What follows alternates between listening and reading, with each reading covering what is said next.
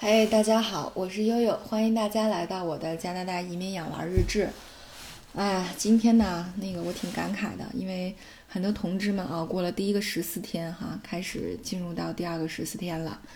呃，以前呢，在悠悠的人生中，总觉得比大家这个多了一些这个苦涩的经历，就是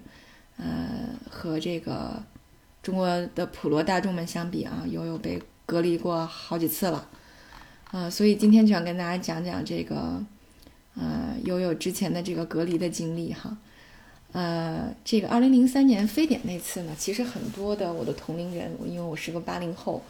呃，当时在北京上大学，呃，相信很多同龄人都有过体验，因为呃，北京、上海的一些高校啊，包括一些单位都封校了啊，大家都是在这个进行这个隔离来对抗疫情。呃，那时候特别有意思，就是应该是在三月份的时候啊，SARS，呃，就是开始逐渐肆虐在北京以后呢，就开始慢慢的有说啊，可能要封校这样的消息。那么后来我跟我一个天津的老乡，我们俩合计了一下，决定连夜逃回家。然后当时他爸特有意思，他爸因为我们都是天津人嘛，呃，他爸晚上七点多开完了会。然后开着车到北京来接我们，到的时候就已经快十点了，啊，然后等我们再往回走的时候，发现高速公路已经封路了，啊，于是我们就走的是那种乡间的小道，差不多凌晨啊两点多啊，终于到家了。那个时候呢，就是我爸当时还在北京工作呢，那只有我妈在家。我们家是那种就是能够连通各家的那种，有一个走廊，就是你出了电梯以后，先是一个廊桥，就跟酒店一样。但是但是你的右手边全是窗户，是冷山，然后左手边就是挨家就是一家一户的这种，呃，然后等我敲开门以后特逗，然后我就看见我妈戴了那个戴了两层的那种口罩，当时还没有说像 N95 啊什么这种外科医用口罩啊什么的，就是那种大的棉线的口罩，戴两层，然后能看得出来特别嫌弃啊，端了两盆八四消毒液往那个走廊里一放，然后就说。哎，你不老实待在学校干嘛呀？你干嘛回来祸害我呀？你这盆儿啊，那个马上脱衣服，放脱下来的衣服；另外一个盆儿把自己洗干净了，然后回你屋子自己隔离。大家想想，当时悠悠还是一个二十一岁的少女，在北方三月的春寒中，脱的就剩一秋衣秋裤了，然后蘸着冰冷刺鼻、加了那个八四消毒液的那个水儿，瑟瑟的发抖啊，瑟瑟发抖的擦洗自己。哎呀，一时之间感觉被这个亲妈抛弃的绝望，担心被学校通缉的焦虑，还有就是京剧被派出所当流氓抓走的那种尴尬啊！因为我们那是那种别人家推开门就能看见我的那种走廊啊，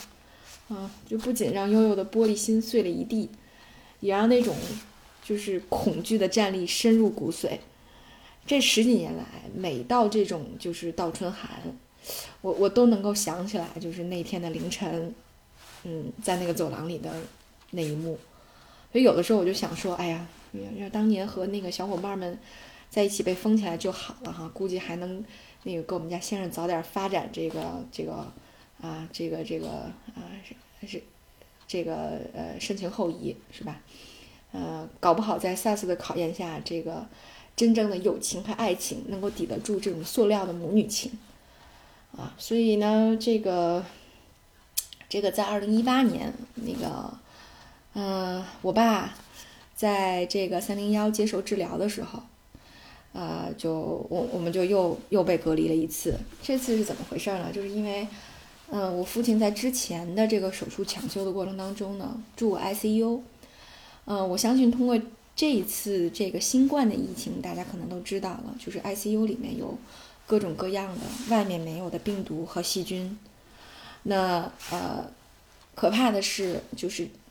虽然说当时可能你能康复的离开 ICU 能出院，但实际上呢，有一些超级细菌和病毒，它会定植在你的身体里。那么一旦你的免疫力呃不好了，那就有可能趁虚而入。而我爸爸当时呃，这个就是。感就是定植了一种超级细菌，那么在他后来在介入接接受后来的一次放射呃，不是放射，就是介入治疗的时候呢，呃，就引发了肝脓肿、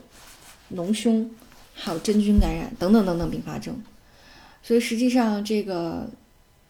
就如果说单纯的这个细菌感染、单纯的病毒感染，其实你如果有药都好说，但是就怕的是一耐药，二就是多种并发症同时来袭，这个就是很可怕的一件事儿。呃，超级细菌是怎么回事呢？超级细菌的特征就是多重耐药，多重耐药说人话就是几乎没有药治，那你也不知道你这个有没有药。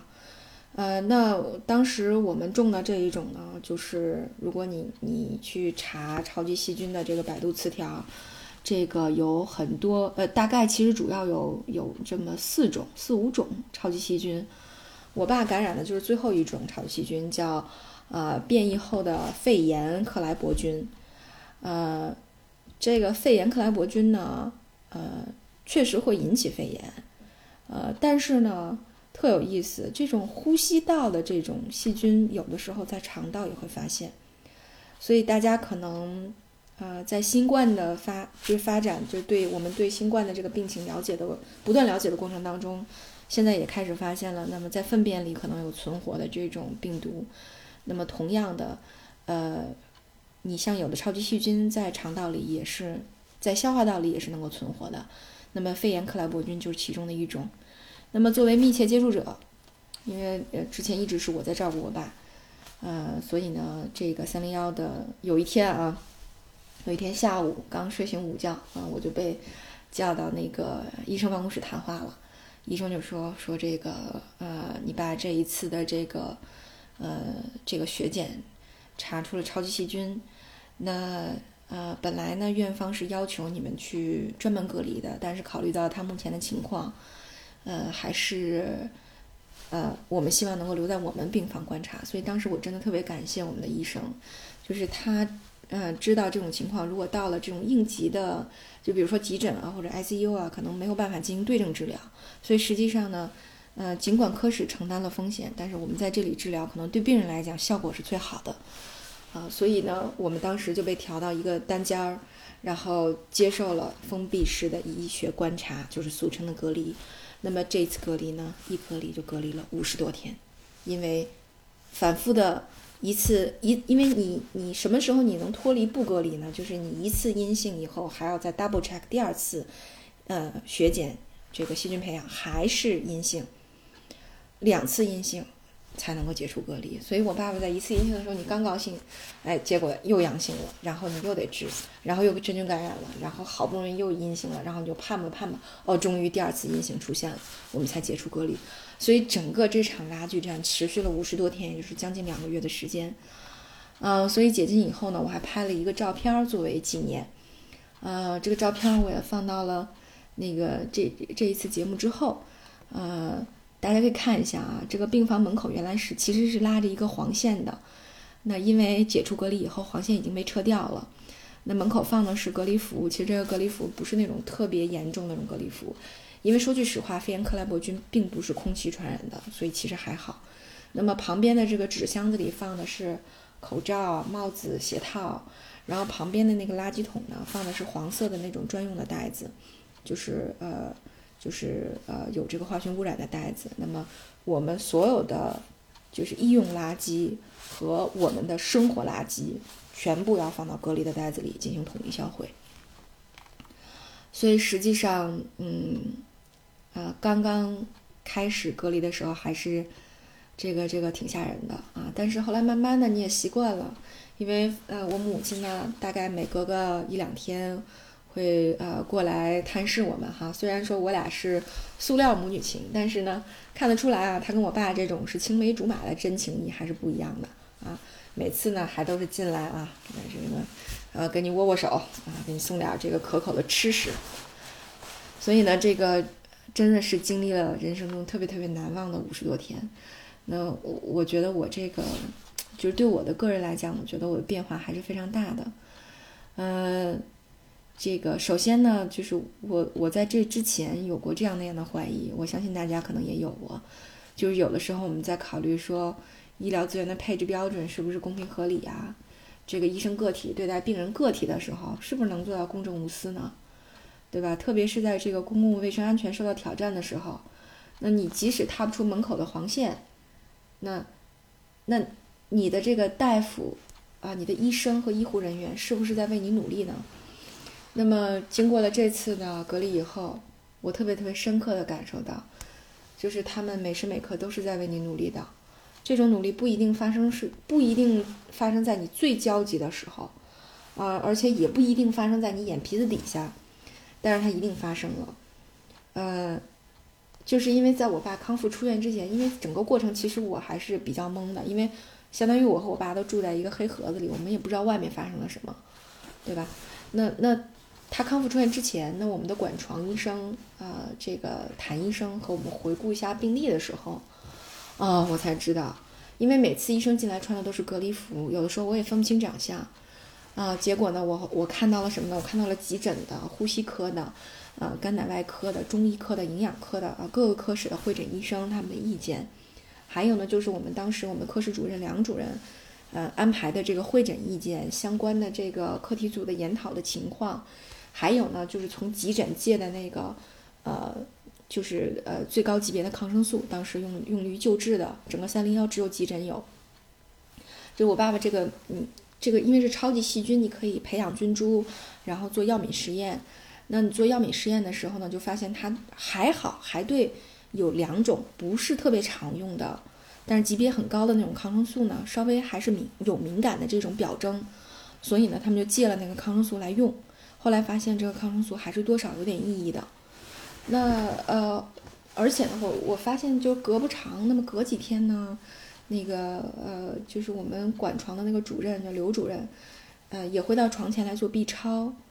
呃，当然我知道这是为了观察病情的发展，有的时候他还会跟我交代说，你看，呃，这个地方是白的，是因为呃这个细菌在那里面聚集的时候它代谢产生了气体，所以 B 超你会看到它是白的，嗯，而且呢，就是他每次都会从他化脓的那个。这个引流的这个胸腔、胸腔引流和腹腔引流管里面抽粘液，抽这个脓液。那我后来我就看到了，每一次每一天抽的脓液都会去做相关的这个呃细菌的培养和耐药的情况都会有。所以超其实呢，如果大家看了我推荐的那个电视剧，就是《急诊科医生》，那个里面会提到说，其实超级细菌感染的救治，在全球的治疗方案都是一种方案，叫盲目治疗。就是盲目治疗，也就是说先上最高级别的抗生素，比如我爸爸这种，就先上了美平是最高级别的，然后呢为药敏实验结果争取时间。所以实际上大家可以看到，呃，国内的这个呃相关的处理已经是非常标准的，而且这个从时间上是非常快的。那你看，无论我们这一次在应对这个新冠的时候，我们的确诊时间和加拿大这边的确诊时间比。大家就能看得出来啊，国内其实一些非常好的大城市的综合医院，它的效率是非常高的。所以实际上，我觉得我们特别幸运的就是，我们接触到的这支医疗队伍，呃，你能够看到整个它有条不紊、有条不紊的去组织了治疗，而且它的目的性、专业性非常强。所以这就说，你为什么你后来我我总觉得心有余悸哈，用他们的话说啊，几次。在鬼门关被拽了回来，那为什么病程这么凶险，最后还是能找到有效的药物，最后还是能康复呢？还是决定于这支队伍的专业素质和他们的责任心。嗯，然后呃，此外呢，就是我也感受到，就是很多医生他在救治病人的时候那种迫切的心情，我觉得真的是比我这个做女儿的还要尽责。就比如我们的那个大夫。他每次来给我爸爸换药，去去抽，他要把那个，呃，就是化脓了的那个脓液每天要抽出来，然后把药灌进去冲洗，然后再把药抽出来，最后再打进去一些药在里面做这个对应部位的这种，呃，这个这个抗炎治疗的时候，哇塞，你就看吧，这个流程各种消毒，每打开一处引流管，换无菌手套消毒。贴纱布，贴固固定膜，再换无菌手套消毒，换引流袋消毒，纱布还要贴得很整齐漂亮啊，那个要很结实，但是呢还要少挨皮肤，因为他担心他不知道要挂多长时间的管子，就担心这个皮肤会不会过敏啊，将将来没处贴呀，真的是操碎心。哎呀，所以说这个，我就想说啊，我们之所以能够轻装上阵，真的是有人替我们负重前行。呃，所以说这个大夫和护士这个群体真的是非常非常非常的了不起，我也是觉得非常感佩。嗯，这个如果就大家说说，哎，你悠悠你们家这是不是个别现象哈？比如说，嗯是不是认识医生，跟医生关系特别好？我说，但是这个事儿呢，他谁也不是一个手眼通天的人，对吧？嗯，因为你涉及到那么多科室，那么多的意见，那么多的药物，那么多的化验，所以你整个的成功的救治靠的是什么呢？还是靠着一个这个高效的救治救治的机制，还是靠着一支这个能力素质过硬的医疗队伍，一群德能兼备的专业的医护人员。呃，咱也不敢说中国所有的医院都能做到，所有的医生都是神医。但是我觉得好消息是我们能看到的，嗯，这样的情况是越来越多的，对吧？而且我觉得就是，在我走了这么多地方，大家也之前也听了啊，你像英国的护士每天就给抽八个小孩的血，像这种情况，其实，在我们国家这种国内大城市综合医院的医疗，无论是从实力到体验，从效率到效果，还是让我们感觉到非常的有安全感，特别的踏实的。呃，所以我就真的无法想象啊，如果这样的情况，就是现在中国的情况，如果放到加拿大来，我觉得可能这是一个无解的情况。但是我们还是，呃，在各种的这个呃征战，在各种奋斗，尤其是医护人员这种呃忘我、忘记生死的这种完全忘我的这种呃奉献，真的是非常非常的了不起。悠悠最近呢，也是呃加入了一个团队，呃，也是一个非常知名的一个这个 医学科研的团队。然后他们要做一个这个相关的呃专业课程。那其中有一门课程呢，是一个关于医疗伦理学的免费课程。然后我一直在帮他们收集资料，来做这门课程的一个呃一个设计和这个呃这个相关的一些支持。我也是有感于前几年的这个，呃，人生的经历，觉得，呃，特别愿意和，呃，医生的群体能够为他们做些什么，呃，我也能够觉得非常的，呃，呃，rewarding，会觉得很有意义，呃，特别是在医疗伦理在这个层面上，那么，呃，如何通，如何通过这种呃伦理学的范畴。呃，不但能够让医生能够呃在心理上，在这个职业呃职业的这个伦理上能够工作起来更加的轻松，呃，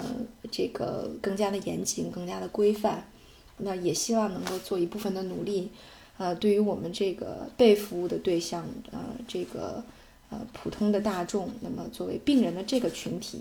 也能够有一些这个呃。伦理学方面的突呃输出，呃，OK，这是一个很漫长的工作，也是对我目前对我这个职业伦理专业素质的一个很大的挑战。希望我能够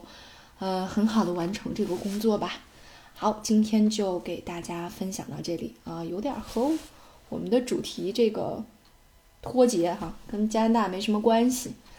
对，但是我相信和我们每一个人的生活。和未来还是有很大关系的，所以就啊容忍悠悠今天的叨叨吧。OK，希望大家都能平安。今天就到这里。